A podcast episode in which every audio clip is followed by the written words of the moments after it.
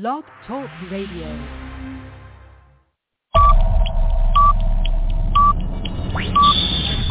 Ten,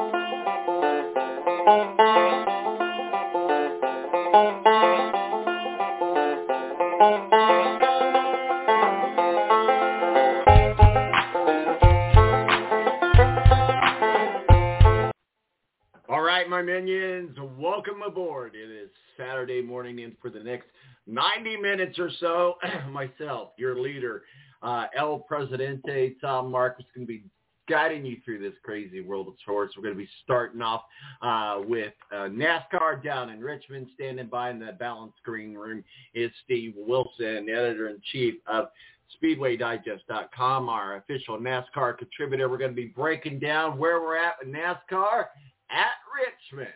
And then, of course, still a lot of talk going on with the NFL, and I hope you weren't stupid enough to fall for that uh, prank meme that was going around that Colin Pat- Patrick had signed with the New England uh, Patriots. Obviously, that was just an April Fool's joke. I don't know really who in- initiated it, but it made its way around social media, and some people, well, actually believed it.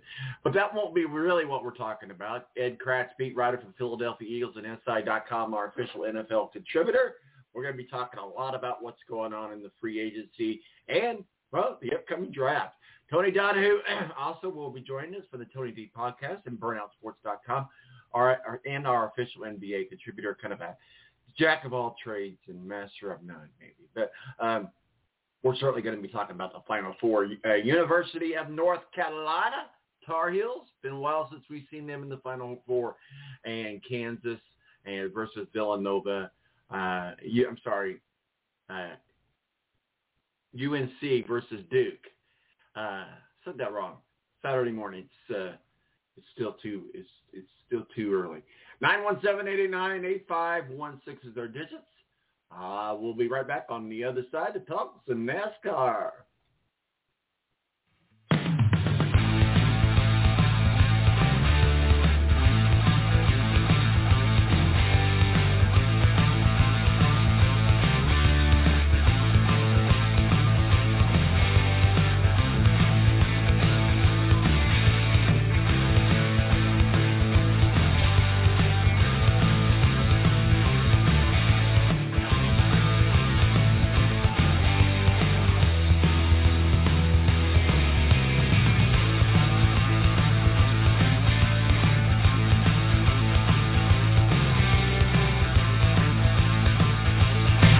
Air National Guard is a reserve component of the United States Air Force and serves alongside active duty Air Force members in times of a national crisis. In addition, the Air Guard serves the state and local community in a wide range of capacities. The reason people join the Air Guard is as diverse as our members and includes such reasons as a deep desire to serve their country, money for college, travel, new job skills, and the pride that goes along with belonging to the greatest military organization in the world. I joined because I felt a calling to serve my country, but I didn't want to be far away from my family, so the Indiana Air National Guard was a perfect fit for me. With over 95 different career opportunities to choose from and 100% paid college tuition to any state-funded college, why not give us a call? Call 1-800-841-3103 or visit online at goang.com to find out more. Again, that's 1-800-841-3103. The Air National Guard, guarding America, defending freedom. Okay, okay. I can't believe it. I've been playing 4 on 4 with a barbershop quartet. Pass the ball, pass the rock. We're open, just pass the ball. Nah, I can't believe how easy it was to save hundreds of dollars on my car insurance with Geico. Yeah.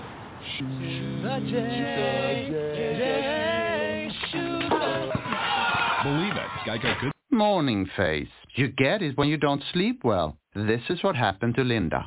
Morning, guys. Good morning. Ah, what is that thing? It's me, Linda. Oh my God! It talks. Run! No, it's me, Linda from HR. It looks hungry. Save the children! Save them!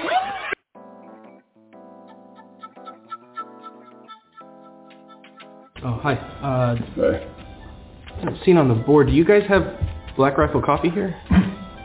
No, I'm sorry. We only carry good small batch coffee here. No. Well, it is great small batch coffee. Well, that really can't be unless it's fresh roasted. So, um, I don't, you know, Well, it is fresh roasted. I don't, I don't think you know what that means. You know what this is? This is masa lequa pique, which of course in the Indonesian language, oh, let me finish. In the Indonesian language, it's weasel coffee.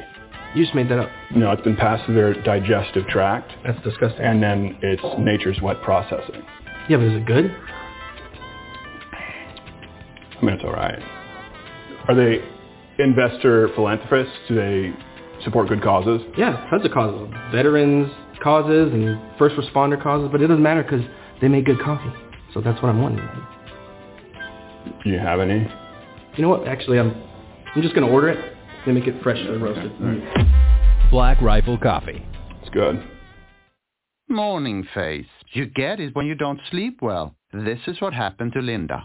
Morning, guys. Good morning. Ah, what is that thing? It's me, Linda. Oh my god, it talks! Run! No, it's me, Linda from HR. It looks hungry! Save the children! Save them! Stay back! I've got mace! Ow, that went in my eye. Quit moving! It's called beauty sleep for a reason. And there's never been a better time to get some. Get 20% off IKEA Sultan mattresses. IKEA, love your home.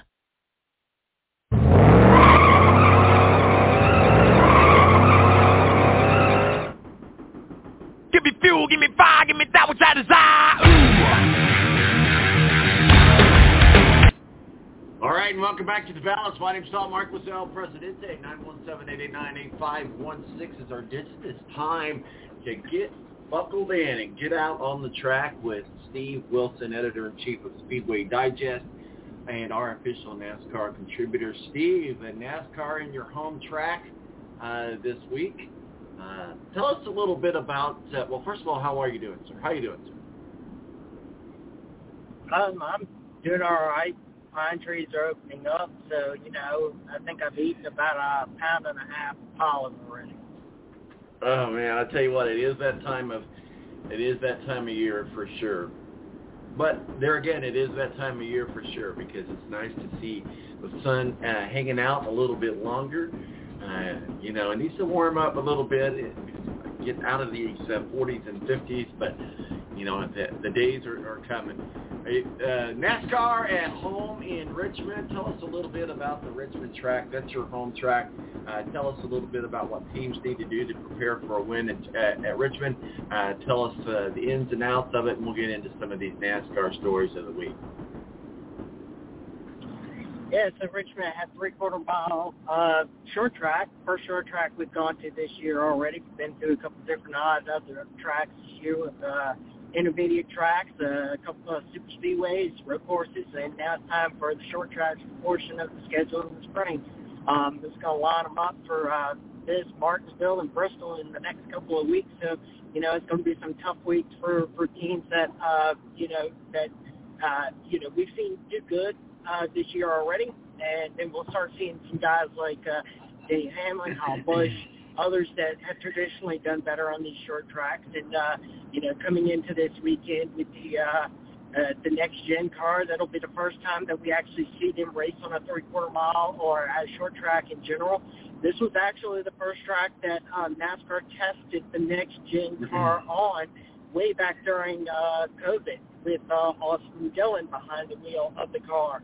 Um, they've gotten three or four different practice sessions, uh, and test sessions uh, with, with this next gen at, at Richmond with, uh, a, you know, three or four or five cars at the time. But this time we're going to stack 40 cars up on this track, and we're going to we're going to see how they all race together.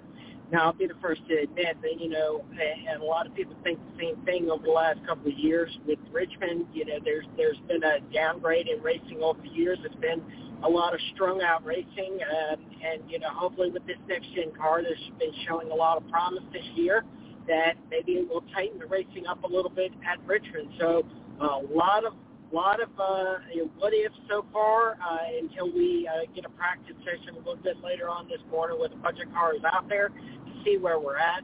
But um, you know, first up is the Xfinity Series race later on this afternoon for the first Dash for Cash race. And that's the Go Bowling 250, another uh, fun tidbit uh, there in Richmond. What do Richmond and Tony Stewart have in common? what what does Richmond and Tony Stewart have in common?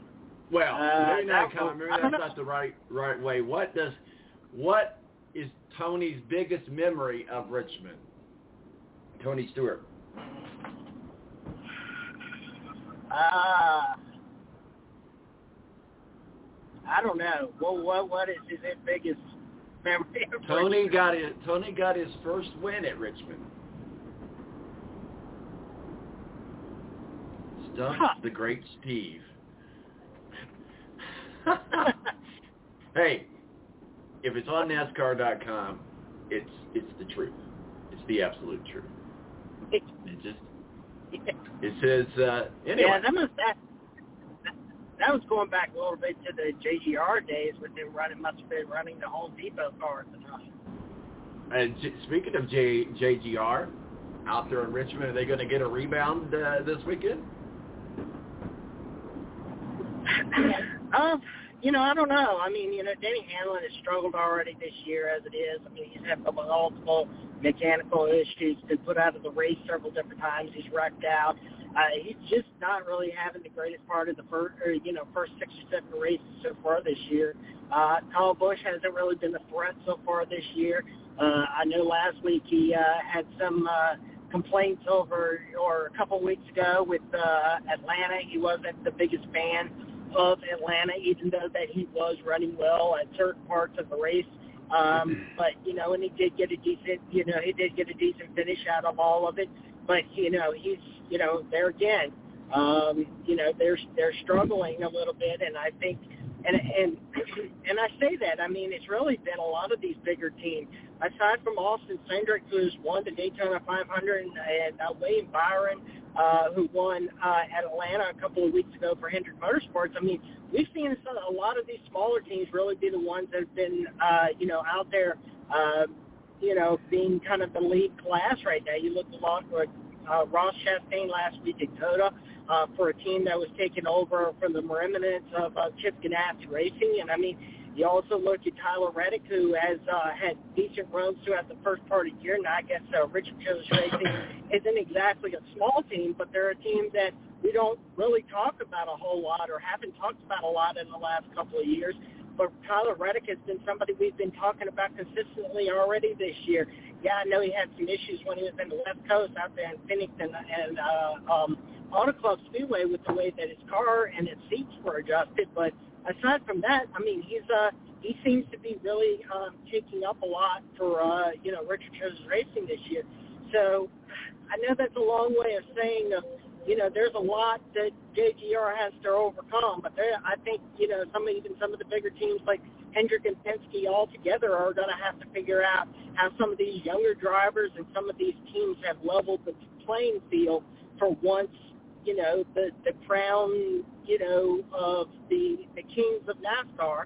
Uh, when you talk about how many wins that Kyle Larson got last year, how many times that JGR has really been a threat uh, week in and week out, and you know, this year it seems like the next gen car has kind of flipped that around a little bit and giving other drivers, younger drivers, and smaller teams more uh, of an, uh, of, I don't say an advantage, but leveling the playing field some. No, you're absolutely you're absolutely right. You know, let's talk a little bit about NASCAR and them uh, being happy with the penalty button uh, this week. I mean, we know that they they, they, they threw the hammer down uh, on RFK Racing for that massive L, uh, L2 penalty after uh, BK uh, number 16 was found to have improperly modified on their car that originated from a single source supplier. Uh, but so far, NASCAR or RFK have not gone on the record to say exactly what RFK did. What, what do what do we know? What's going on with that penalty? We got a couple other crazy penalties too. Yeah, uh, well, as the next gen car, a lot of these parts are now sourced for, from common suppliers and then issued to the team. Uh, NASCAR gives them the parts they need to build the car, and sure, there's some parts and pieces that they may be building or they may be sourcing on their own. But for a majority of this car, um, NASCAR has gone with the common suppliers from chassis parts to to shocks, suspension parts, um, you know, uh, transmissions, etc. Uh, you know, and then body parts also is part of this too. Now, when you go back and look at Daytona, RFK Racing, along with Penske, also had a similar issue back then, where NASCAR confiscated their their wheels, which is now a part that is issued to the teams on a week by week basis. Uh, whereas teams before owned their own wheels, they supplied them to Goodyear, and Goodyear mounted the tires for them. However, this year we've changed that, and now Goodyear and NASCAR issued them the, the wheel along with the tire that they bought. Back in Daytona, RFK along with Penske, they came, they were found to have had modified the wheel itself, and what they said was a safety uh, improvement to the wheel. NASCAR took both the, the wheels from RFK and Penske.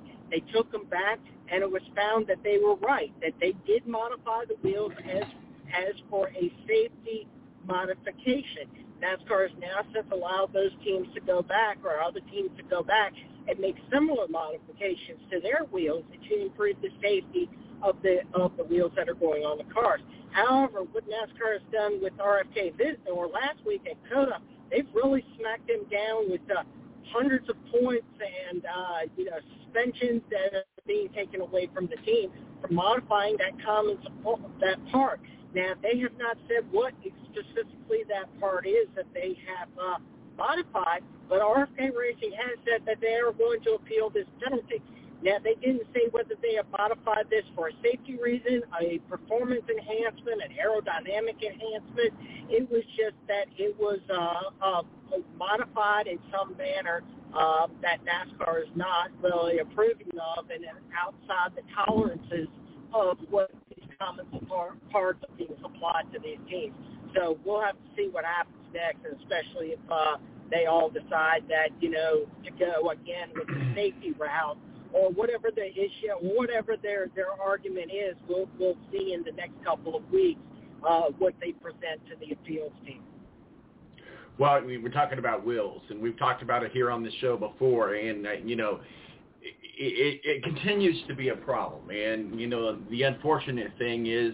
Uh, now we're seeing teams get suspended. Bubba Wallace's uh, NASCAR crew suspended four races uh, for uh, loose wheel, it, it really does become a, a safety hazard. So uh, what does Bubba Wallace do without a crew? Obviously, they're going to find him a, a crew. Uh, but that's, you would think, would have an effect because they're a team. Everybody meshes together. What kind of effect is this suspension of four races is it going to have on Bubba Wallace, the driver? Well, I don't know how much it will make a difference, you know, because teams are so interconnected these days. They work in the shop six days a week, and then, you know, a lot of these teams, uh, you know, they they work hand, side by side. So, you know, they they pull in people that have uh, worked, uh, you know, with Bubba and his crew chiefs throughout the year. Uh, so I don't know necessarily how much it will affect him personally, but you know, as a team, you know, you you have to look at this and you have to think that um, you know, there, you know, we've gone to a single lug this year. It's not like in previous years where if you hit three lugs on the thing, you still you're good. Uh, you know, where it still keeps the tire on the or the wheel on the car. Um, but we've not just seen this out of Bubba Wallace. This isn't the first time this year that it, a wheel has come off the car, and, and um, you know, NASCAR is suspending team members and crew chiefs for this.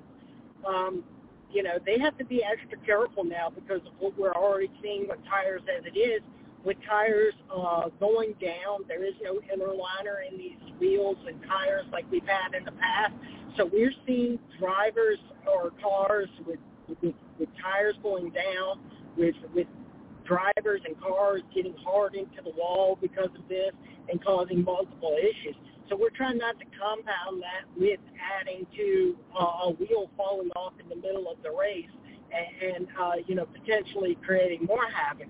And you know I don't know what you know. It's hard to to to say that there's um, a solution to this because we only now have one lug nut on the car, so it's it's imperative that these teams really have to, you know, be careful.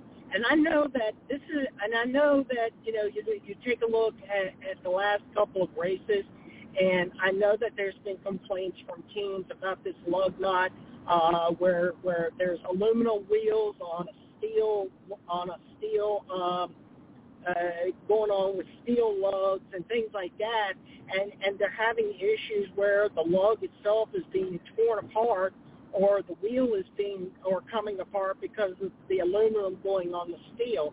So you know there are some other issues there, and I don't know if these are things that you know NASCAR takes a look at here. And uh, you know they I know they said they wanted to give this some time with the new car before they make any kind of wholesale changes or make any changes to it.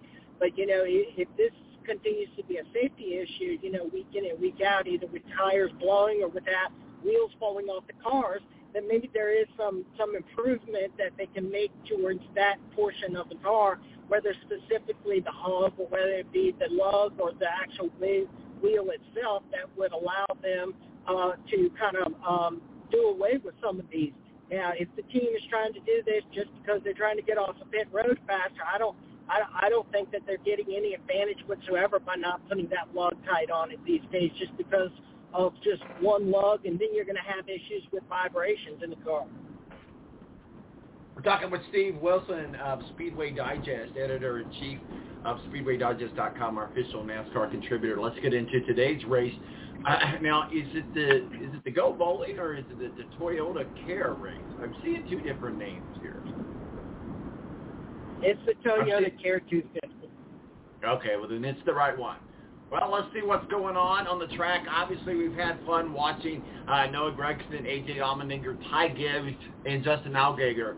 Also like this Josh Berry. We've talked about him before in the past. Austin Hill, Brandon Jones, Daniel Hemric, Sam Mayer, and Ryan Sieg all round out the top 10 in standings as we go into the Toyota Care uh, this afternoon out in Richmond. They're getting ready to qual- or they are qualifying now.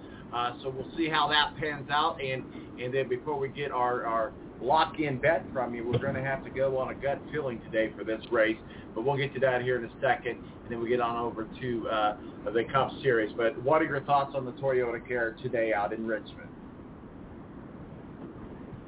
Well, you know, after coming AJ Allmendinger coming off of that win last week at COTA, you know, Kaulig Racing and those guys are, are back in the hunt once again this year. Not only to, to go down and run for a championship, but also to do what they say trophy hunt.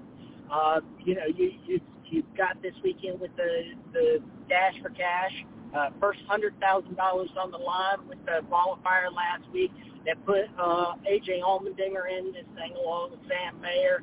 Uh, Noah Gragson is going to be part of this. And out of the four drivers that, that are going for this, Noah Gragson is the only driver that has a win at Richmond in the past for uh, uh, Junior Motorsports. And another another little tidbit is that Junior Motorsports is trying to um, trying to tie Richard Childress Racing for the most consecutive wins at, at Richmond, which is four wins. Junior Motorsports has won the last three Xfinity Series events there at Richmond.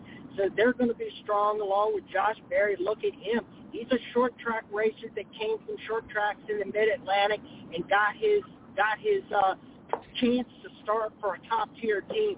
So look for him to be very competitive. Sam Mayer is a newcomer over to uh, Junior Motorsports, coming from ARCA. Uh, so he, he's just coming off fresh from a lot of these short tracks that that ARCA races on. So look for him to be very competitive. But overall, overall, uh, if you want my pick, uh, I'm I'm gonna I'm gonna go with Josh Berry this weekend just because of how good he is on short tracks. Josh Berry, that, that's going to be your official. Uh, well, you know what? I can't I can't I can't do it until after qualifying. last last week I was just like, why in the world am I not seeing uh, the the NASCAR race on there? And then it, it dawned on me, and I think you texted me as well. They hadn't qualified yet, so I'll be able to place the bet after that. Josh Berry will be our our balance uh, Steve Wilson uh, pick. Let's talk a little bit about Richmond over in the Cup Series. Not since 2001 has the Cup uh, NASCAR Cup Series seen three first-time winners in the first six uh, races in the season. That year uh, was uh, Michael Waltrip with, with the Daytona 500, Elliott Sadler, Bristol Motor Speedway, and Kevin Harvick, Atlanta Motor Speedway. In 2002, uh, 2022, sorry, uh, it's been Austin Cindric, Chase Briscoe, and Ross Chastain. Really, what are the odds that a fourth could break through this weekend at at uh, the Richmond uh, Raceway? I, historically, not very great. I, I know it's a, a short track, and uh, it's only produced five first-time winners in this 130 Cup races. If you're looking at the numbers, what are your thoughts there, uh, Steve? Yeah, but you know, I think that again, one the the next gen car has also leveled the playing field to some degree, and what that's what you're seeing is that you know, yes, we we look at Austin Cindric for, for coming off and uh, you know his first you know full time Cup Series season wins the Daytona 500. But Daytona is an anomaly in the fact that, you know, last year Michael McDowell running for a team that has not traditionally had the type of funding that big teams do was able to inch out a win in the Daytona 500. But we've also seen that at Talladega too. So we just really have to kind of take that out of the equation. But you start looking I think last week you look at Ross Chastain. Ross Chastain, this is a team, he just come over from the remnants of JGR. Uh, they been uh, Trackhouse Racing uh, was a single car team last year with Daniel Suarez, and this year they bought the remnants of JGR, and, and within you know six races or so, uh, Ross Chastain is already in victory lane. Uh, you know Chase Briscoe, you look at him. Uh, Stewart-Haas Racing did not have the greatest season last year, admittedly. Uh, none of their drivers, except for Aric Almirola, was able to break through and get into victory lane. Um, and then this year, you know, we're we're seeing Kevin Harvick um, doing better, but there's still improvements that needs to happen at Stewart-Haas Racing. And while again they're a bigger team, um, you know, it, it's given the Chase Briscoes of the world. And what we've really seen is the 20-something have been the class of the field so far this year. So um, coming to Richmond, uh, whether we'll get a first-time winner or not, I'm not entirely sure. I think this card gives it the opportunity to do so. But I think that you know if if anybody like Denny Hamlin is is going to break that season that he's had, um, you know, or Kyle Busch has had the season he's had uh, with JGR, uh, I would look for either one of them to be very competitive and very strong this weekend. So, uh, you know, I think there's there's a lot coming into play this weekend at Richmond for the Cup Series. All right, let's go ahead and get your. Uh, uh, we'll give some free pubs to uh, DraftKings. Let's go ahead and get your DraftKings five dollar bet for uh, to, uh, uh, tomorrow's Toyota Care race. Oh Lord, have mercy. Um, I'm gonna go with Kyle Busch to try and break through this year. Kyle Busch five dollars to win. It pays me fifty-five dollars if that happens. You you've gotten it right a couple times. You helped us out a lot there uh, with with Daytona, so you're you're you're banking some money. well, as long as I'm not losing money. Real quickly, before I let you go, you know, we've been talking about a little bit about nostalgic stuff, a little bit. Uh, but did you have any idea that Dale Earnhardt once drove the number seven Wrangler car in the Xfinity Series? Yeah, uh, yes. I, I um, well, no, I mean he he ran Xfinity for for quite some time, or uh, off and on throughout the years. But no, I I didn't particularly know the number that he ran. Well, and here's the thing. If you didn't know, you found out this week that JR Motorsports revealed that Justin Allgaier's throwback scheme for the May 7th Xfinity race at Darlington Raceway, Allgaier's number 7 Chevrolet is a tribute to the number 7 Oldsmobile Earnhardt piloted in 1984 for three races uh, for uh, owner Ed Whitaker, including the spring race at Darlington. We're going to get the tweet up. Uh, Hellmann's is going to be in the Hellmann's number seven car, uh, and uh, Too Tough to Tame in May. So there you go. You you're now a, a smarter, more wiser person, uh, Steve Wilson. Yeah, for sure. That that was a little bit before my, you know, before I think I was like two years old at the time. So, you know, I, Huh. I mean, I knew, like I said, I knew that Dale Earnhardt run in the Xfinity series, but yeah, I didn't, I didn't know the particular number here. Hey, I tell you what, the internet is a wonderful thing. It is your friend, right? It knows all. It is your friend. Steve Wilson. That is true. Uh, That is true. Steve Wilson, editor-in-chief of Speedway Digest, headed into Richmond, and it's your home track. I hope you enjoy it. I hope you have a good race weekend. Thank you so much for coming on. Where can people find your work and masterpieces, sir? You can follow us at Speedway Digest on Twitter, Facebook.com slash Speedway Digest, and SpeedwayDigest.com. Hey, we appreciate you. Have yourself a good weekend, sir. Enjoy the, enjoy the race. Thank you, sir. Talk to you later. Thank you. Steve Wilson, editor-in-chief of Speedway Digest, our official NASCAR contributor, uh, joins us uh, to, today to talk uh, NASCAR. We'll be back right around the corner with Ed Kracz, beat writer from Philadelphia Eagles and SI.com, and our official NASCAR, uh, NASCAR uh, NFL contributor. We're talking free agency.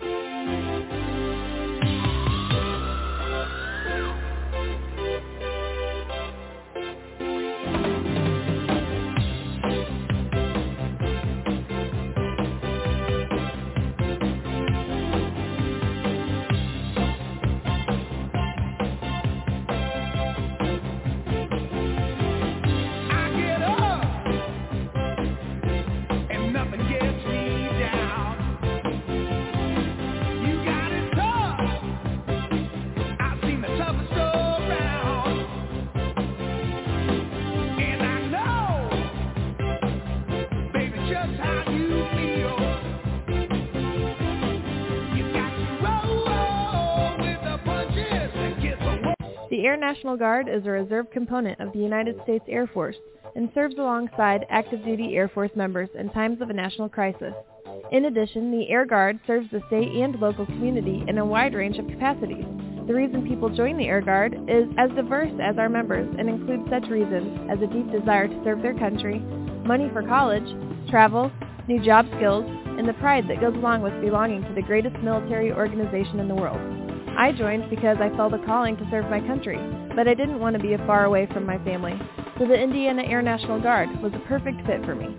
With over 95 different career opportunities to choose from and 100% paid college tuition to any state-funded college, why not give us a call? Call 1-800-841-3103 or visit online at goang.com to find out more. Again, that's 1-800-841-3103. The Air National Guard, guarding America, defending freedom. I got, I got. I can't believe it. I've been playing 4 on 4 with a barbershop quartet. Pass the ball, pass the rock. We're open, just pass the ball. Nah, I can't believe how easy it was to save hundreds of dollars on my car insurance with Geico. Yeah.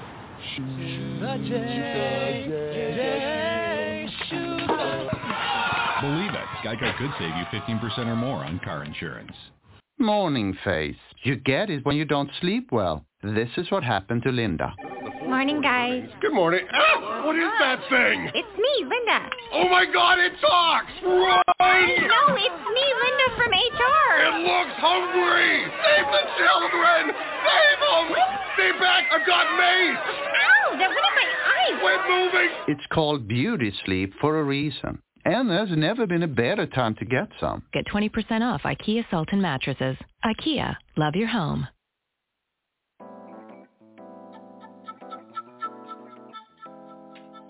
Oh, hi. Uh, seen on the board, do you guys have Black Rifle coffee here? No, I'm sorry. We only carry good small batch coffee here. Well, it is great small batch coffee. Well, that really can't be unless it's fresh roasted, so um, you know. Well, it is fresh roasted. I, I don't think you know what that means. You know what this is? This is masa lekwa pique, which of course in the Indonesian language, oh, let me finish. In the Indonesian language, it's weasel coffee. You just made that up. No, it's been passed through their digestive tract. That's disgusting. And then it's nature's wet processing. Yeah, but is it good? I mean, it's all right. Are they investor philanthropists? Do they support good causes? Yeah, tons of causes. Veterans causes and first responder causes, but it doesn't matter because they make good coffee. So that's what I'm wondering. Do you have any? You know what? Actually, I'm I'm just gonna order it. They make it fresh and roasted. Black Rifle Coffee. It's good.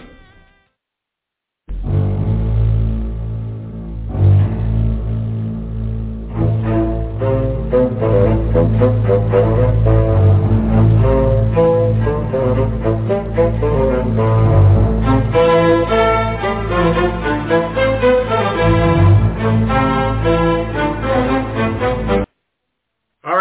welcome back to The Balance. 917-889-8516 is our digits. My name's Tom Marquis, your humble leader, El Presidente. And thanks to Steve Wilson, editor-in-chief of SpeedwayDigest.com, our official NASCAR contributor at his home track down in Richmond, uh, talking a lot about uh, NASCAR. And, you know, we learned something new that uh, Dale Jr. actually raced in the Xfinity, I mean, not Dale Jr., we know Dale Jr. did. Dale Sr. actually raced in the Xfinity the number seven car. It's going to be. You put that tweet up there, uh, but uh, or it will be up here soon. The the the new uh, the paint scheme out in Darlington. The Hellmann's number seven car to pay tribute uh, to the uh, Dell Senior uh, uh, car. Ed Kracz, beat writer for the Philadelphia Eagles and SI.com. How are you doing, sir? Hey, Tom. I'm doing good. How are you doing? Good. I know you're not a, a big race uh, authority, if you will. I think everybody knows that Dell Senior, maybe not, they always associate the number three car with Dell Senior. Did you know they actually drove the number seven car at one time back in the eighties? Uh, uh, yeah, probably. if I had to think about it. Yeah. it's all right. Uh, man. Gl- hey, man, I, I wanted to just have an opportunity to learn you something this morning. Yeah, I'm glad you provided the answer for me and just didn't ask me what the number was. So, although I probably would. I got- to go easy on you. Hey, Yeah, I, I tell you you. what though, you're one of the few that you, you apparently know a little something about college basketball. I mean, you, you got Kansas. Kansas is in the Final Four.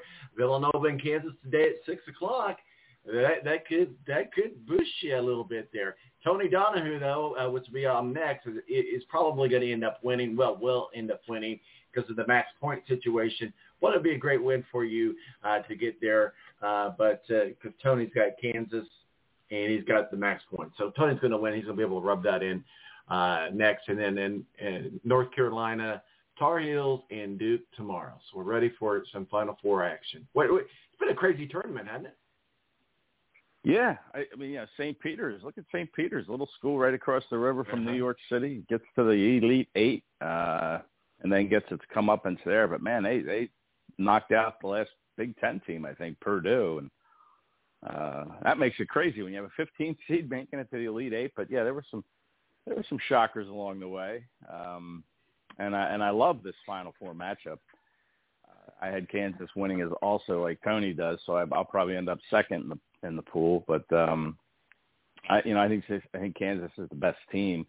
Um, but man, Villanova getting there is a big surprise in itself. I think. I mean, there's they, they don't have any real depth on the team. You know, they play with five, six guys, and uh, you know they are uh, they're here. They're here, and you know Jay Wright, great, uh, great, uh, you know, coach, and uh, you know really kind of surprised they're there. But boy, they're they're going to be a tough out for Kansas, and I love the Carolina Duke matchup. You know, both both teams. I think this is the hundredth meeting between the two teams, and Duke holds a fifty to forty nine edge, which is amazing.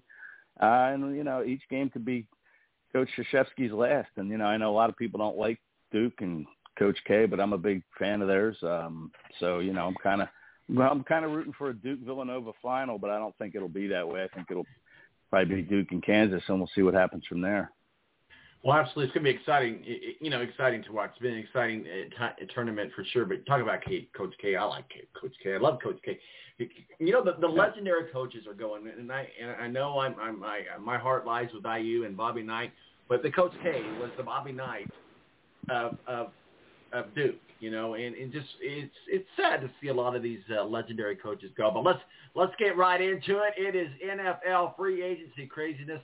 Now I sent you now I sent you that meme yesterday, and I, everybody had seen it. It says the same thing. It you know Colin Kaepernick signs with the Patriots, whatever. April Fools. Yes, it was an April Fool. Somebody put it out there. It got some people that didn't. Now let's talk seriously about Colin Kaepernick. He's working out. He's working out for teams.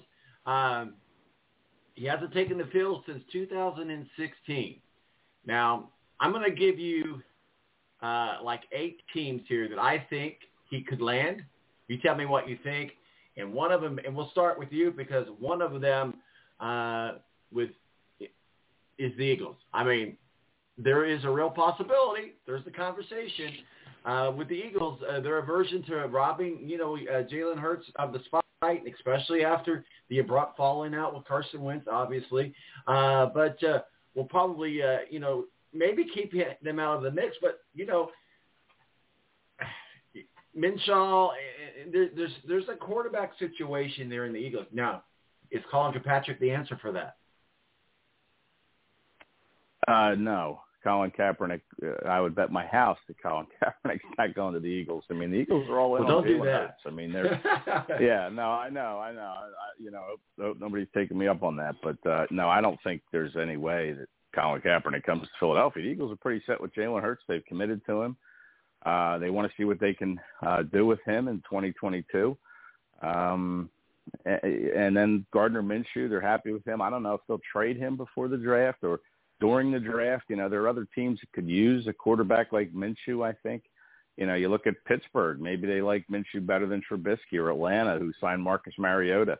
Uh, but there's a lot of teams Kaepernick could play for, and I wouldn't put the Eagles on that list. The two I just mentioned, maybe, uh, you know, Pittsburgh and Atlanta. I mean, I can't believe they're going to go into the season with those two quarterbacks, and then you know who, who knows who where else he might fit, um, but not in Philadelphia. Uh, there, there's just no way. I know the Eagles gave Mike Vick a second chance, and that worked out pretty well. And um, you know, they, they you know they've done good things, giving guys second chances. But you know, I don't see Kaepernick coming to Philadelphia. Uh, so we're they're, going they're the committed to Hurts at this point. We're going to go through the hot Hmm? seat here with you real quick here. So got you for a limited amount of time. How about the Packers? Would Aaron Rodgers be okay with it? Well, we guess so, considering his new $150 million contract ensures that he can't be threatened.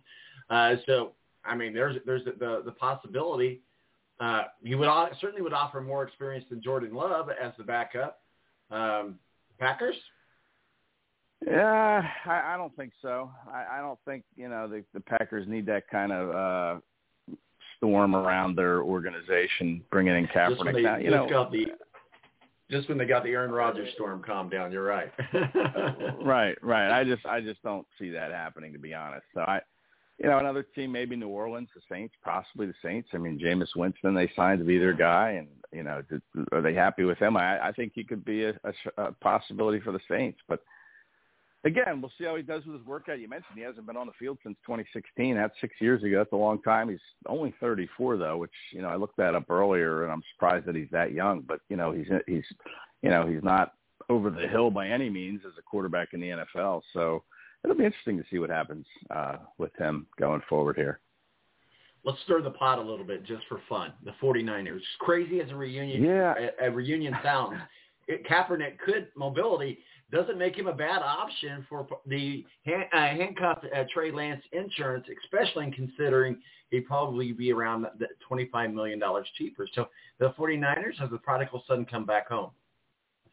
Yeah, you know, I thought of that, and, and maybe that makes some sense. I mean, I think they're going to go with with Trey Lance.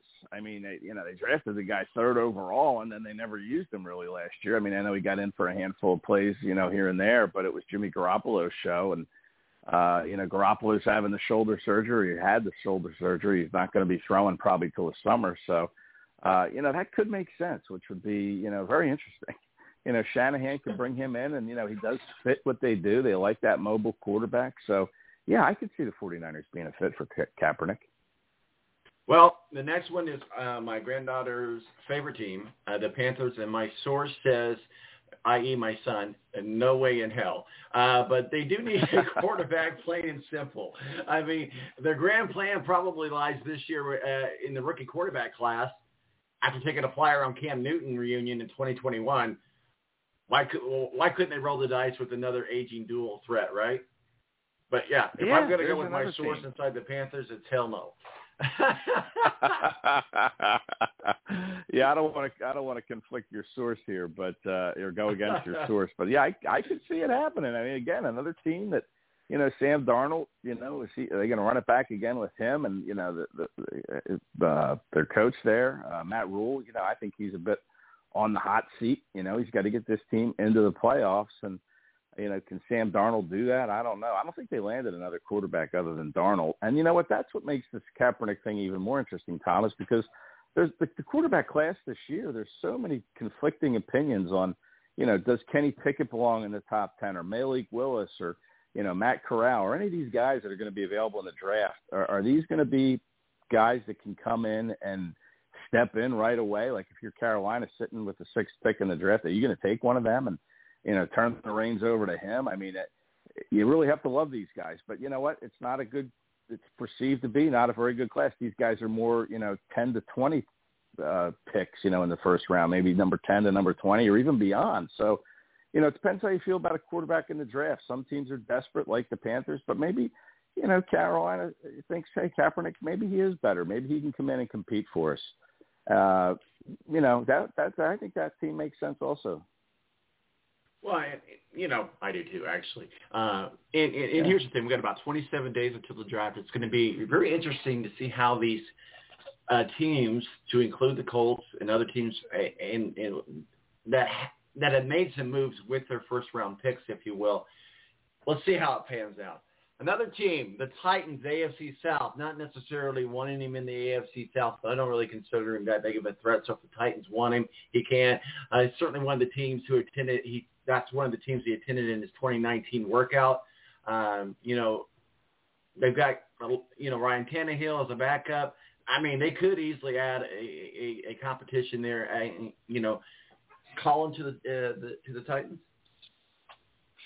Ah, boy, I don't think so. I mean, I you know, I, look, the Titans were the number one seed in the AFC last year. Uh, you know, I don't think they need to kind of tip the apple cart that far over to bring in someone like Kaepernick. So, I, I would say no, they they're out. And listen, you know, you also have to put in play Baker Mayfield, right? I mean, he's still sitting there. You know, disgruntled with the Cleveland Browns. You know, he's still there. Uh, you know, Deshaun Watson. Who knows if he'll start the season? If he doesn't, does Baker Mayfield step in as kind of a you know, their plan B guy for the, however many games Watson may be suspended for? Or do they trade him? You know, Carolina could be in the market. Clearly they would be. Uh, New Orleans, uh, some of these teams we talked about. So, you know, there's still that Baker Mayfield domino that hasn't fallen yet. And I think that probably will here, you know, over these next 27 days or during the draft. Um, but that too will impact this, whatever happens with Kaepernick. in the essence of time, I'll go ahead and give you my final three hot seat uh, teams: um, the Ravens, uh, the Seahawks, and the Chiefs. And the Chiefs, a lot of people are talking about the Chiefs. It's getting a lot of buzz. I mean, why the heck not? If any team is open to, to, to adding weapons of all kinds, it's it's definitely the Chiefs. If you look at does it make sense uh, scenario, uh, I think it does for the Chiefs. Why not? Right? Yeah, yeah. Well, I, and Andy Reid's a big, you know, second chance guy. You know, they Mhm, I've heard true. the joke that you know he's a big fan of, you know, what is it, the uh what what's that show with the criminals? You know, he's like, hey, I got to find a linebacker. I'm going to watch, you know, the criminal, or whatever that Usual show is. yeah, something like that. you know, hey, I need a linebacker. I have to watch Usual Suspects. I mean, you know, that's kind of the joke with Reid. But you know, he is a, you know, he is a second chance guy. He believes in giving guys another opportunity. So yeah, I mean, you can't discount that. I mean, you know, Patrick Mahomes obviously is a trendsetter. He doesn't miss any games because of injury. He's very durable. So, you know, Kaepernick would just, I think Kaepernick just wants a shot. I just think he wants to be on a roster uh, to kind of prove that, you know, I can handle whatever, you know, lightning storm that I bring to your organization. We can, we can get through it and I can still play in the NFL if I need to play. So here's the thing, and, and, and, and we'll end it with this, but that's the overall, overwhelming, overarching question. This is what's in the back of everybody's mind. Is he a good football player? Yeah, I mean, obviously he's got potential to, to add value to any team. But will he use that opportunity yet again? Don't know, hope not. Hopefully we've got all of that behind us because good, bad, or indifferent, agree with him, not agree with him, or somewhere in the middle, which is where I'm at. I don't think any NFL team wants to have any part of that anymore. Do you think if any team says, okay, Colin, we're going to give you another chance, but unfortunately in your contract, we're going to limit you to certain things so that if he does do that, they can eliminate a contract that says, you know, unbecoming of their team against the, the t- are they going to put something in his contract that limits his off the field or on the field behavior? Do you think so? Oh, I don't. That's a good question. I don't know. I don't know where you know, this, you know, you're kind of infringing on the, you know, whatever the, the freedom of speech there. I, I don't know. I mean, uh, you know, six years has been a long time in this country. I know that you know there's still a lot of division out there, and uh, but I think there his initial goal was to bring you know some recognition to you know some of the injustice that was out there, and I think that you know some other instances have happened that have have brought that to light. So I'm not so sure he would need to do that. But putting it in his contract, I mean, I guess you could try to do that and get away with it. Um, probably wouldn't be a bad idea, but I'm not sure uh, how he would feel about it. Again, I know he just wants a chance and another opportunity. And, you know, if some team said to him, hey, we want you to kind of do things our way and, and not your way, he might agree to that. But I, I'm not sure if, if that would happen or not. Talking with Ed Kracz, beat writer for the Philadelphia Eagles and SI.com and our official NFL contributor. Moving on past Colin, let's talk a little bit about the Eagles. Let's refer to your article that you got posted up talking about Todd McShay's scouting report and uh, secondary players that could interest the Eagles. And you were talking about cornerbacks and safeties are two items to presume to be on the draft shopping list. I won't read the whole article. Obviously, everybody needs to go and check out your work good uh, good article there and certainly good conversation for us to have today. Uh, so let's talk about that article and uh, you know Todd McShay's uh, uh, scouting report and you, you mentioned quarterbacks and safety and you, you mentioned a, a, few names. I'll let you go ahead and, and do that as I as I don't want to uh, spoil the entire article as, it, as, it, as it's a recent post. But go ahead. Yeah, well, Todd McShay talked to talked to us on I think it was Thursday for about an hour, a little over an hour, um, and I thought maybe one of the more interesting things he said as far as those two positions go is the Kyle Hamilton discussion. You know, Kyle Hamilton, uh, his stock may have slipped a little bit because of the 40 times that he put up at the combine and at his pro day at Notre Dame. I think he was only a four five nine guy. Now he's got good size, six four, you know, two two hundred and ten pounds, I guess, and uh, believed to be a transitional player, you know, a, a trans, what, what do they call it, a generational type player. Uh, but, you know, McShay seemed to cast a little doubt that, you know, if he doesn't get taken maybe number two by the Lions, you know, he could slip a little bit. He could, he could drop out of the top 10 or, you know, maybe go toward the bottom of that, you know, top 10. But I thought the comments that he made on Hamilton were pretty interesting, that his times weren't really that good and we'll see how that affects his draft stock. So everybody thought Hamilton would be a top five pick. Maybe not the case anymore. Might go maybe you know five to twelve in that range, or six to twelve in that range, which would be real interesting because then you might have teams trying to trade up if he starts to slip a little bit that really like him. Maybe the Eagles to try to get up and get him. So I thought that was interesting, and you know he he gave some good uh, tips on some of these safeties. He really likes Jalen Pitre, the kid from Baylor. Uh, he doesn't think he'll sneak into the first round, but there's a chance he could go late first round, maybe to the Chiefs, who could use a safety after letting go of Tyrann Mathieu or Matthew. Uh, so, you know, he had some good things to say about Pitre. Then the cornerback position, you know, Ahmad Gardner, the kid from Cincinnati, Sauce Gardner is his number one guy. Uh, but he said some teams have told him Derek Stingley, the cornerback from LSU, they like him better than Gardner. Uh, and he said if you're basing Stingley just off the 2019 tape, you would say, yeah, he's probably better. But, you know, he had some injuries, seemed to shy away from contact the, the last couple seasons at LSU, didn't really play to his full potential. So, you know, where does Stingley fit? Is he a top 15 pick, or would he still be, you know, sliding down the board a little bit after that 15th pick? So, you know, a lot of interesting things to say about several corners and safeties in the draft, and I think the Eagles are certainly in the market for uh, both of those positions. How high they would go with one of those players, I, I'm not sure. I don't think, you know, maybe a corner in the first round, but I don't think they would take a safety in the first round, but maybe the second round. And we were talking about cornerbacks, and you know, uh, let's talk about Xavier Howard. He got paid, as they would say.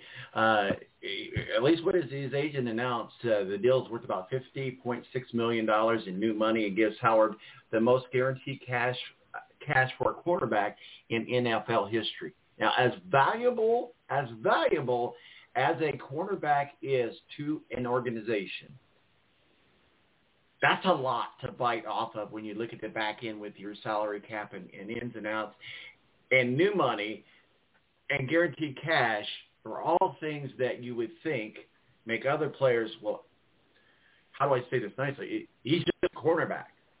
He's not a, you know, I'm a quarterback. He's just a cornerback. Very, very, very, very, very important role to play. Obviously, in any successful team, you've got to have some high-level cornerbacks. So his value is there. But is he worth $50.6 million in new money and, and most of it guaranteed cash for the Dolphins? I don't know what your thoughts. Well, I guess to the Dolphins he is. They're the one that are Clearly, that yeah. money. I mean, that, uh, yeah, it's a big chunk, you know, and you know, to use the old cliche, the, the drunken sailor spending money. I mean, that's what the Dolphins look like is a drunken sailor spending money the way they approach this free agency, right? I mean, they've thrown a lot of money around. And I know you and I talked earlier in the week about, you know, maybe Tom Brady possibly going to Miami, but gee, I just don't see how they could afford him. But then again, I mm-hmm. that, I didn't think they could afford Especially Xavier. Howard at this number either. Yeah, so I, I don't know what they're doing down there with their salary cap, but you know, it seems like they have money to spend if they're giving Xavier Howard all this money. And I, guess you know when you look at the cornerback position, I mean, listen, it is a passing league in the NFL, right? I mean, so cornerbacks' values have kind of shot up a little bit, but uh, you're right. I think if you identified the top positions in the NFL, it's probably you know corner or quarterback, and then maybe you know a left tackle or right tackle if your quarterback's left-handed. Uh, you know, I think those are the two tops. And then, you know, could you say cornerback is the third best? Maybe. Uh, I would think edge rusher might be the third best. Put pressure on the cornerback, uh, quarterback, but I think cornerback is top five. Maybe it's four or five if you're looking at positional value. Um, but you know, again, the Dolphins think he's worth, you know, the, the bazillion dollars or whatever they're paying him, and uh, that's what he's going to get. So uh, kudos to them. Everybody loves the Dolphins. They're the, they're the talk of the off season with all the moves they made. We'll see if they all pay off. Hey, I tell you what, you got to love capitalism. And fun trivia, a lot of people don't know this, but the NFL is actually considered a not-for-profit organization. So take that information for what for what it's worth. Uh, but you got to love capitalism. I'm all for people making money. You know, uh, my my uh, brother-in-law collects uh, baseball cards, and he's got some really good baseball cards. You know, he got some value there. He said, no, there's not any value to it unless I sell them.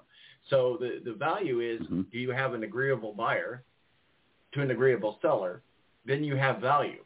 Without one or two of those components, you don't have value. So obviously, uh, Xavier Howard and, and the Dolphins, they found that value there and, and somehow are going to make it work. Uh, just a short time left. The NFL has absolutely no comment on the report that Daniel Snyder has re- resumed his day-to-day role with the commander. Com- so it's weird for that to roll off my my tongue. I had just gotten used to saying Washington and just got used to stop saying the Redskins. But Daniel Snyder apparently has resumed his day-to-day role, but there's all kinds of going back, yes, no, not true, that's not true, fake news, fake news. What what are your thoughts?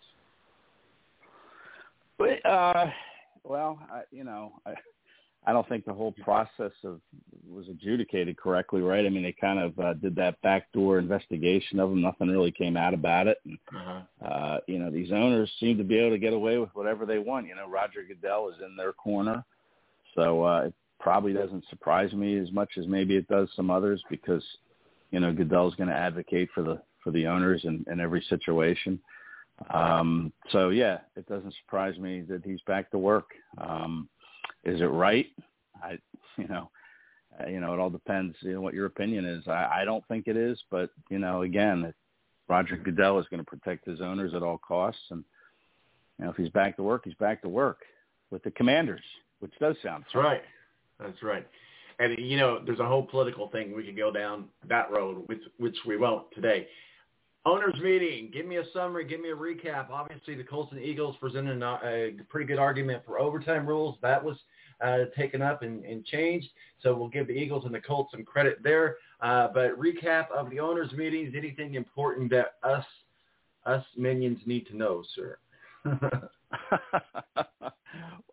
well, I mean, you know, the rich white boy club. Know it.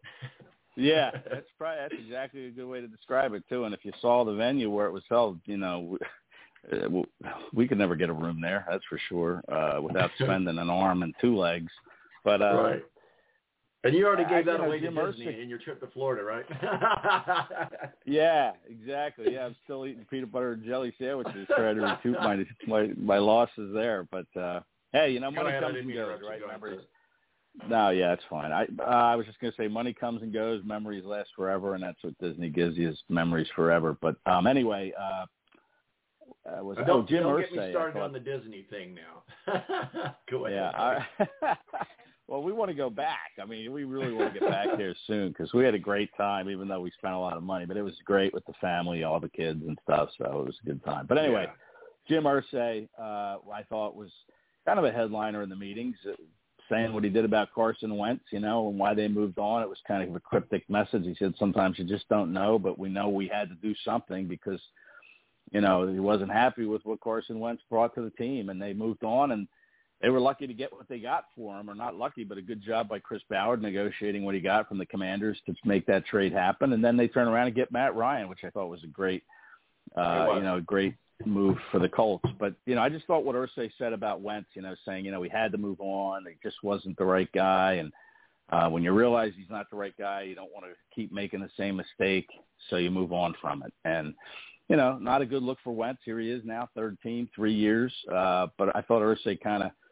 was the headliner in that regard. And then, of course, the Philadelphia angle, you know, the Eagles are going to go back to Kelly Green jerseys as their alternate uh, jersey in 2023. They're going to wear black helmets in 2022 when they put their black jerseys on, which will be an interesting look. But, you know, I'm not a big fashion guy, Tom. I mean, I'm, you know, more blue jeans and, you know, button down guy, so I don't really care about uniforms that much. But I know there's a big Right. segment of the fan base, especially in Philadelphia, loves these Kelly Green uniforms. So, you know, that was big news actually from the Eagles' point of view, and then Irsay from the Colts' point of view, uh, with his comments on Carson Wentz. I thought were kind of the two, you know, two of the big things down there, and you know, the rich man's white club, as you put it, uh, White West Palm. Beach.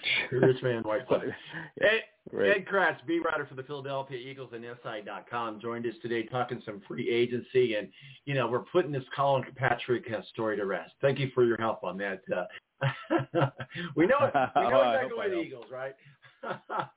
Yeah, no, I, I, I love it. like I said, I'd bet my house for that not happening, but I don't want to be homeless, so I won't quite go that far. But I just would be There very you go. surprised if he ended up in Philly. Well, where can people find your work and masterpieces, Ed? Well, follow me on Twitter at Kratzy, K R A C Z E. I post all my links there, and uh, you know you can follow along right there. All right, buddy. We'll talk with you soon. Have a good weekend. Thanks, Tom. You too. See ya. Ed Kracz, beat writer for the Philadelphia Eagles and SI.com, our official NFL contributor. Joining us now, Tony Donahue of the Tony D Podcast and BurnoutSports.com, and our all-around great guy to have on the show. Happy Saturday to you, sir. How are we doing? Fantastic. You're doing well uh, with with Kansas. I mean, you've let's we'll go ahead and give you the victory, even though it's not official. You, you've won the the balance tournament. Were you going to Disney World? What's uh, what's what's on your Yeah, uh, what do I tour? what do I get out of this? Do I get a do I get a hot dog at the racetrack in May? Like what's what's the winning prize? You know what? There you go. I'll even I'll even throw in a beer in, in, in May for you there uh, out at the track. So there you go. You're gonna you're gonna get a, a you're gonna get a hot dog and a beer on on the balance. But no no I'll take- problem. You know, real quickly, and we get into the, these final four games. I know I got you for a limited amount of time. You might have heard on the tail end of the conversations that we were having about the owners meetings, and, and but with Colin Patrick, the, the funny meme went out yesterday. You know, Colin Patrick signed with the New England Patriots. Obviously, it was an April Fool's joke. We went through about eight teams that Colin Patrick can end up with. The Colts, fortunately, were not one of them. Do you actually see Colin Patrick playing in the NFL soon? Uh, well, um, Colin Kaepernick has been trying to get into the league uh, for what the last four or five years, and and there seemed to be an unwritten rule between you know the owners that they weren't going to sign Kaepernick and that they were going to to keep Kaepernick on the sidelines and outside of the NFL, despite the fact that he is probably better than a lot of the a lot of the mm-hmm. quarterbacks in the league. Yeah, we went through some um, options. Yeah, but again, um, until he is officially signed, which you can never believe anything on April Fool's Day. Um, I won't believe it till I see it. Do I think that he deserves to be? Yeah, I think he deserved to be three or four years ago. But uh, sometimes that doesn't happen because of circumstances. And you know, when you kind of look back on what he did, and you kind of look back on, you know, just the significance of what he did compared to what else is going on and what other people do. Um, you know, honestly, it wasn't all that bad. I mean, I was never offended by it. Um, you know, if you want to use the platform that you have to, um, you know, educate people on it and tell people how you feel, then I have no problems with that. And and you look at, you know, some of the some of the the NFL players that you know have have, have beaten their spouses or had 22 mm-hmm. allegations Valid point. against them and they're right back into the NFL within a year, if not less, and they're welcome with open mm-hmm. arms and massive contracts. Yet this guy um, just simply kneeled during the anthem to protest something that he believed in, and people were all up in arms about it because it was the first. It was the first person to do it. Mm-hmm. It was the first exactly. person to, um, you know, people were in shock, and old white man America was upset, and I think that he should have never been released. I mean, look, this dude took a team to the Super Bowl. It's more than a lot of the quarterbacks that are starting right now can say. And he was a little bit ahead of his time simply based on the fact that he was a guy that was even well before the NFL started going to that scrambling quarterback where you had to be able to scramble out of the pocket to keep to keep um, to keep plays going. So yeah, I, I thought it was kind of crappy. He's been handed a, a bad car from the NFL, but I think he's made all that money back up with uh, with Nike and other endorsements. You know, and here's the thing: uh, uh, agree with him, don't agree with him, or somewhere in the middle. That's where I'm at.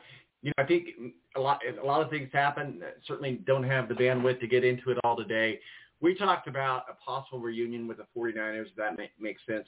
But really, the team that I think Ed and I both agreed on, if it's going to happen, it won't be the Patriots, rather the Chiefs. Why not? Why not? Because they they have the best opportunity for him there, and you know it's it's a good place. We talked about the Titans, we talked about the Panthers, we talked about a couple other teams. But what we what we think we landed at, is, at least right now, where it makes most sense is for him to be at the Chiefs. Now I'll ask you the same question that I asked Ed, who really don't have a clear answer to this, but we do want to get into some of these other topics. Uh, but if the Chiefs say, okay, Colin, we're going to give you a spot on our roster. We're going to pay you. We're going to give you a contract.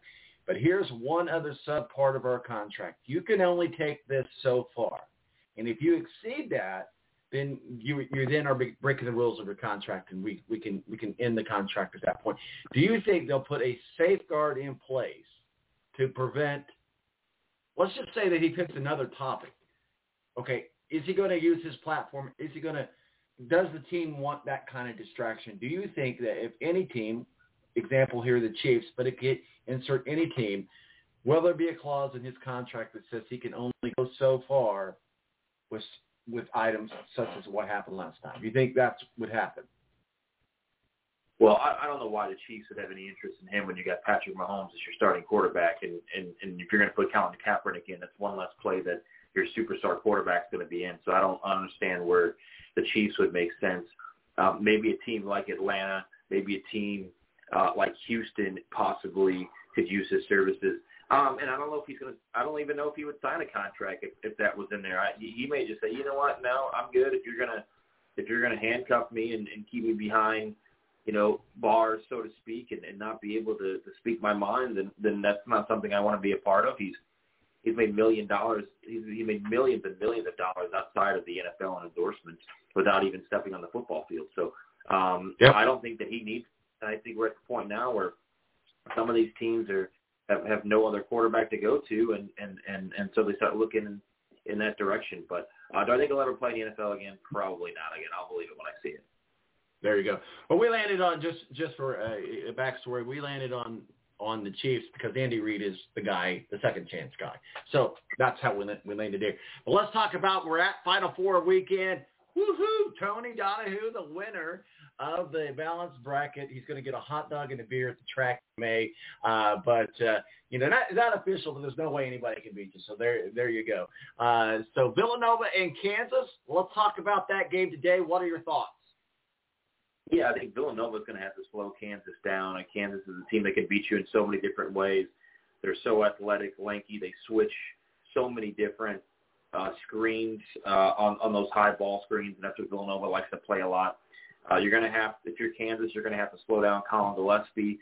Um, you know, w- with the injury that Villanova had last week, I mean, you're down to like six, maybe even seven players. So I think Kansas is going to get out and run, uh, try to stretch this game out, make it a fast-paced tempo game, uh, rely, make Villanova have to hit three-pointers, which uh, they're a good three-point shooting team.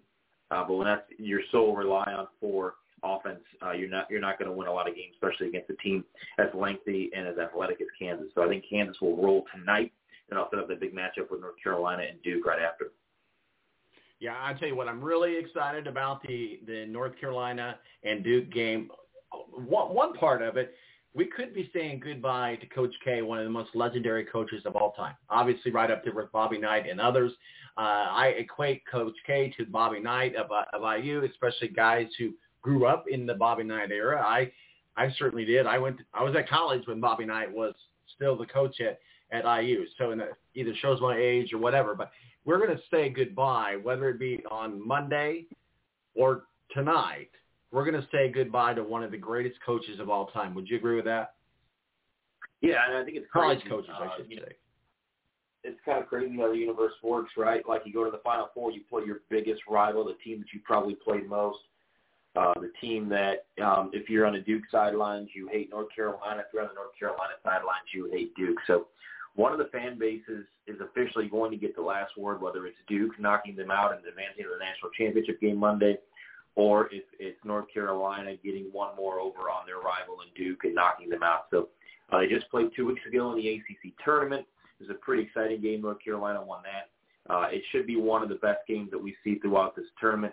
Uh, it's been a fun tournament over the last two, two and a half weeks, and uh, it all culminates down in New Orleans tonight and then on Monday night. So uh, looking forward to it, and hopefully my Kansas Jayhawks can uh, can, can can finish off the tournament and get a win. Usually I don't pick with my heart because I am a Kansas basketball fan, but uh, they were they were they, they showed me all year that they were pretty solid and they were that uh, could could make a deep run, and, and so far they've done that and got to the Final Four. Okay, real quickly here, we're going to have you put on your betting hat because we got three things we want to do. Let's start with the Xfinity race today. They're still qualifying. I don't have the order on all that, so you're going to have to maybe use just a, an educated guess. But our $5 bet on the Xfinity race today would be who? I'm gonna go Ty Gibbs, uh, just a guy that can get it done on short tracks. Um, he has successfully moved up to Xfinity, been able to win races and compete. So give me Ty Gibbs again in, in the Xfinity race. Ty Gibbs in the Xfinity race, and I don't have the odds yet because they're, they're not qualifying. What about the Cup? And they're not done qualifying. What about the Cup race? Um, if you're gonna throw five dollars on the Cup race, I'd go Chase Elliott. Look, he's the only driver out of the Hendrick Motorsports stable that hasn't got a win this year. Um, he's plus eight fifty on the money line for five bucks, turning into what forty three dollars, um, or forty two fifty. Yeah, so um, I would Yep, take that 40 as well. Forty-two dollars.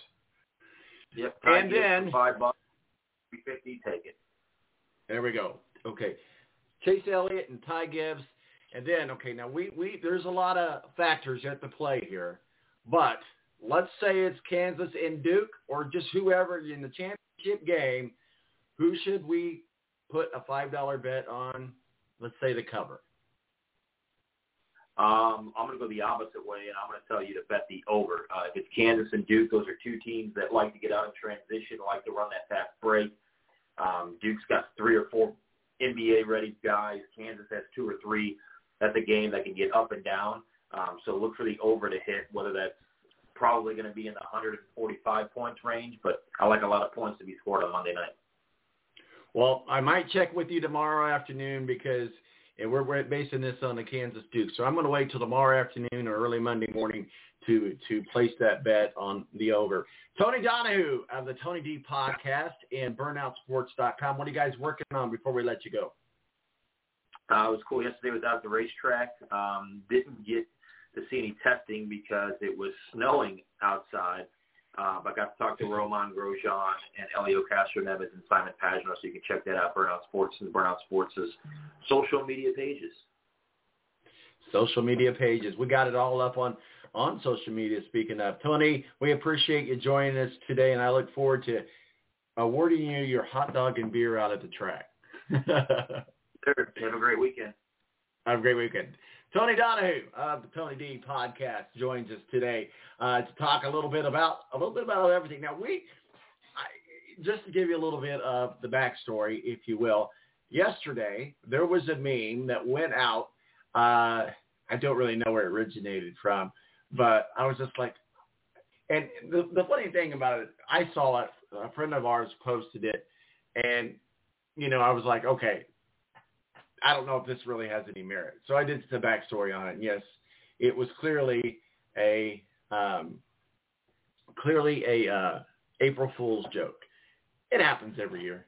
I wasn't I wasn't one. It wasn't necessarily happen every year with with Colin, uh, but I didn't necessarily believe it. But what we did see was a conversation about Colin actually coming back to the NFL. And as Tony said, well, believe it when we see it we kind of kind of landed on a conversation. Ed and I, beat writer for the Philadelphia Eagles, we kind of landed on a conversation that that, that the Eagles might be uh, the team to go with, and that's strictly because Andy Reid is a second chance kind of guy. Thank you, Ed Kracz, beat writer for the Philadelphia Eagles at SI.com, uh, for joining us and breaking down the NFL free agency, if you will. And, and Steve Wilson, editor-in-chief of SpeedwayDigest.com, uh, came on and talked. Uh, he's on his way into Richmond there, which is his home track. It's always good uh, to go to your home track, especially when you do a lot of traveling and stuff like Steve does. It's always good to just go to the race at home and be able to, to, to sleep in your own bed, if you will. But we do appreciate the, his contribution uh, to the conversation about Richmond. It's going to be a good race, a short track down there in Richmond. Um, and we'll see we'll see what happens. So my name's Tom Marcos, El Presidente, 917-889-8516. Be right back, and we'll wrap it up and put a bow on it. Let's have some fun.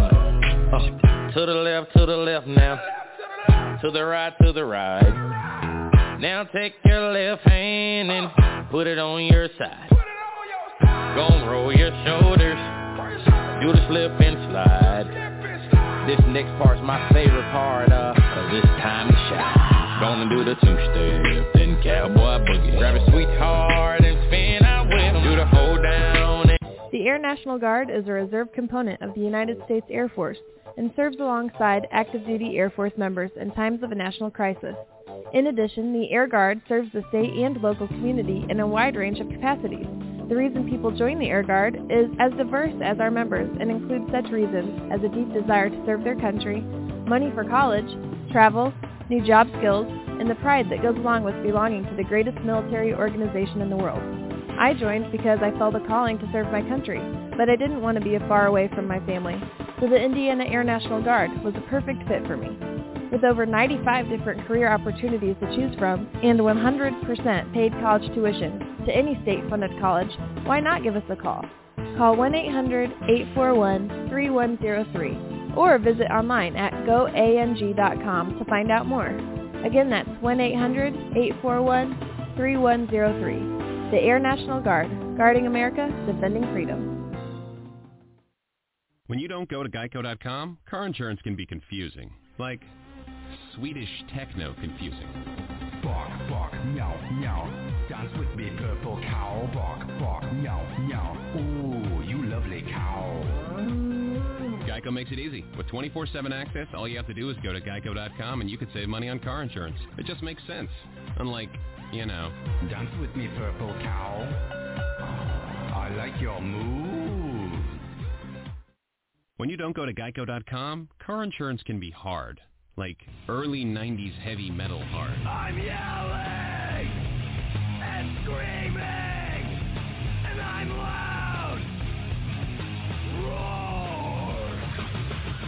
Geico makes it easy. You can review and update your policy or report a claim on geico.com or the Geico mobile app. Because shouldn't we all have a little less stress in our lives? I'm not even upset about anything. Morning face. You get it when you don't sleep well. This is what happened to Linda. Morning, guys. Good morning. Ah, what is that thing? It's me, Linda. Oh my God, it talks! Run! No, it's me, Linda from HR. It looks hungry! Save the children! Save them! Stay back! I've got mace! Ow, that went in my eye. Quit moving! It's called beauty sleep for a reason. And there's never been a better time to get some. Get 20% off IKEA Sultan mattresses. IKEA, love your home.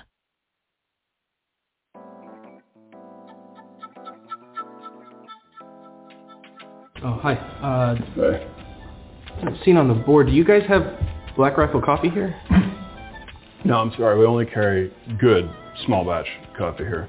Well, it is great small batch coffee. Well, that really can't be unless it's fresh roasted. So, um, you know. Well, it is fresh roasted.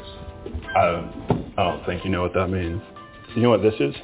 This is Masa Lekwa Pique, which of course in the Indonesian language, oh, let me finish. In the Indonesian language, it's weasel coffee. You just made that up. No, it's been passed through their digestive tract. That's disgusting. And then it's nature's wet processing. Yeah, but is it good? I mean, it's all right. Are they investor philanthropists? Do they support good causes? Yeah, tons of causes. Veterans causes and first responder causes, but it doesn't matter because they make good coffee. So that's what I'm wondering. Do you have any? You know what? Actually, I'm I'm just gonna order it. They make it fresh and roasted. Black Rifle Coffee. It's good.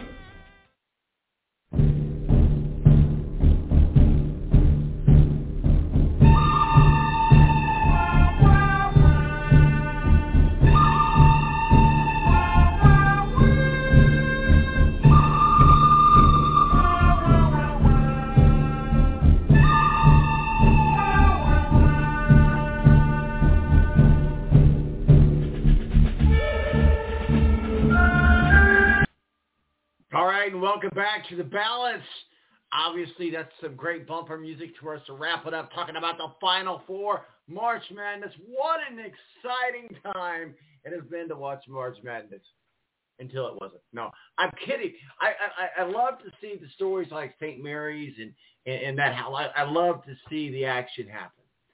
But at the end of the day, the Final Four pretty much is what a lot of people thought that it might be.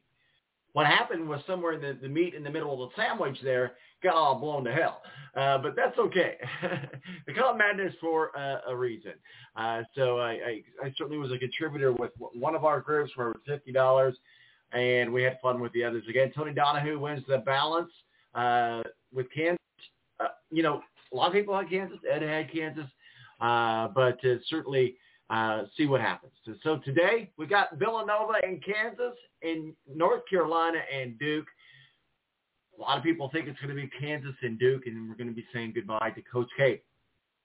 But you know, here, here- here's the other thing, guys, and and you know, my bad for making it maybe secondary, but we uh, we forgot to really kind of talk today or talk through through on, on Twitter this week and some other stuff, and that's the women's uh, Final Four. Uh, so, you know, we could say uh, UConn, okay, and, maybe that's the thing about women's basketball, and I don't really want to get into a big thing about it, uh, but UConn dominates it all the time.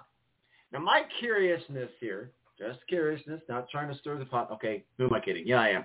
We- We had this story uh, where a transgender male, college swimmer, gets all kinds of uh, accomplishments. it's only a matter of time until we see this happen in the women's basketball field.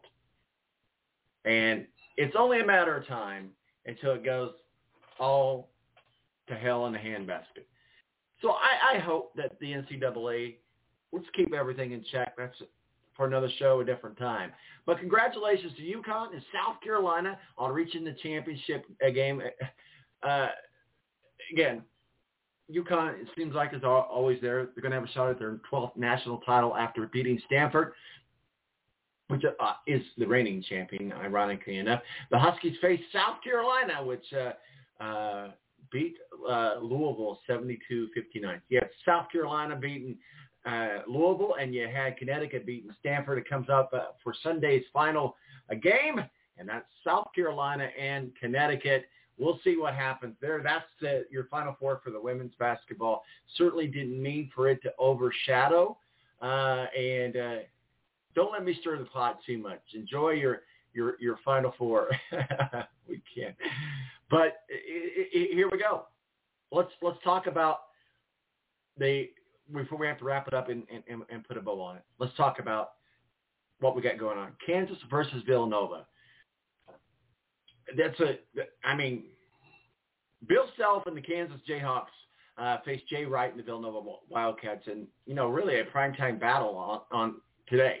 Uh, Kansas and Villanova uh, are looking to have one of these guys going to be have a spot in the national championship game at the Caesars Superdome in New Orleans.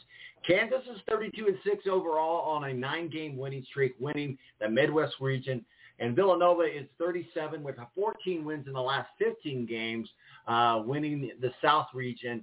Uh, but will, but it will be without uh, Justin Moore, and we know that he has an Achilles injury, and he's out. Um, the, the, the Caesar Sportsbook, if you will, uh, we use a different one, uh, DraftKings uh, for the balance, and you know, we're gonna we need to get some DraftKings uh, promo codes for you guys. I'll see what I can do about that. Maybe we can we can work that out. But anyway, according to Caesar Sportsbook, uh, they're listed as the uh, four point favorite. Uh, tip off is tonight at six oh nine. 609, you know, weird time. Uh, tip off. Uh, the total number of points Vegas thinks will be scored for the over-under is 134 the latest Villanova versus Kansas odds. Uh, so we'll see what happens. Use your sports book. And guys, this should go without saying, but let's say it anyway so we can cover our bases and check off the boxes. Bet what you can afford to lose. You know, and this is what we do at the balance is we just recycle our winnings. And maybe once a month or uh, twice a month we'll put some money, a little bit of money in, in the account, and we just recycle the winnings. We do a lot with NASCAR. Um, you know, so just, you know, do what you can do. Uh, and if you have a problem betting and gambling, you know, there's, there's ways to get help and maybe address that. But have fun with it. Have fun. And, and let's see what happens. And I, I'm going to be in touch with Tony as as uh, the evening plays out, probably tomorrow afternoon. Yeah, at the moment, it, it, we're talking Kansas Duke being in the championship game, and he's saying bet the over. So maybe that's what we'll do. Uh, I'll be honest with you. We'll probably go by his recommendation, and we'll let you know how that plays out on the balance uh, uh, DraftKings uh, special that we have. And I, I think I'm going to have uh, myself or Melissa. We're going to get in touch with the powers that be at DraftKings, see if we can get some free promotional codes for you guys from week to week, and and if that can happen. But uh, no promises, but we'll we'll see if if that can happen. I appreciate y'all joining us. Remember, uh, it's Final Four weekend. Have fun. Who, who's it going to be? We don't know. But I'm pretty sure that it's going to be Kansas Jayhawks winning it all. That's my official pick. And I think a lot of you uh, picked that same thing. Unfortunately, I was not one of those earlier on in March. If you're listening to the podcast right now, you're listening to our live show, go ahead and hit like and subscribe so we know how awesome you are. We already know how awesome we are. Also, follow us on the Facebook. Uh, just search Facebook in the fan page and follow us there. My name's Tom Marquis. Don't drink and drive. It isn't cool. I'm out of here. Deuces.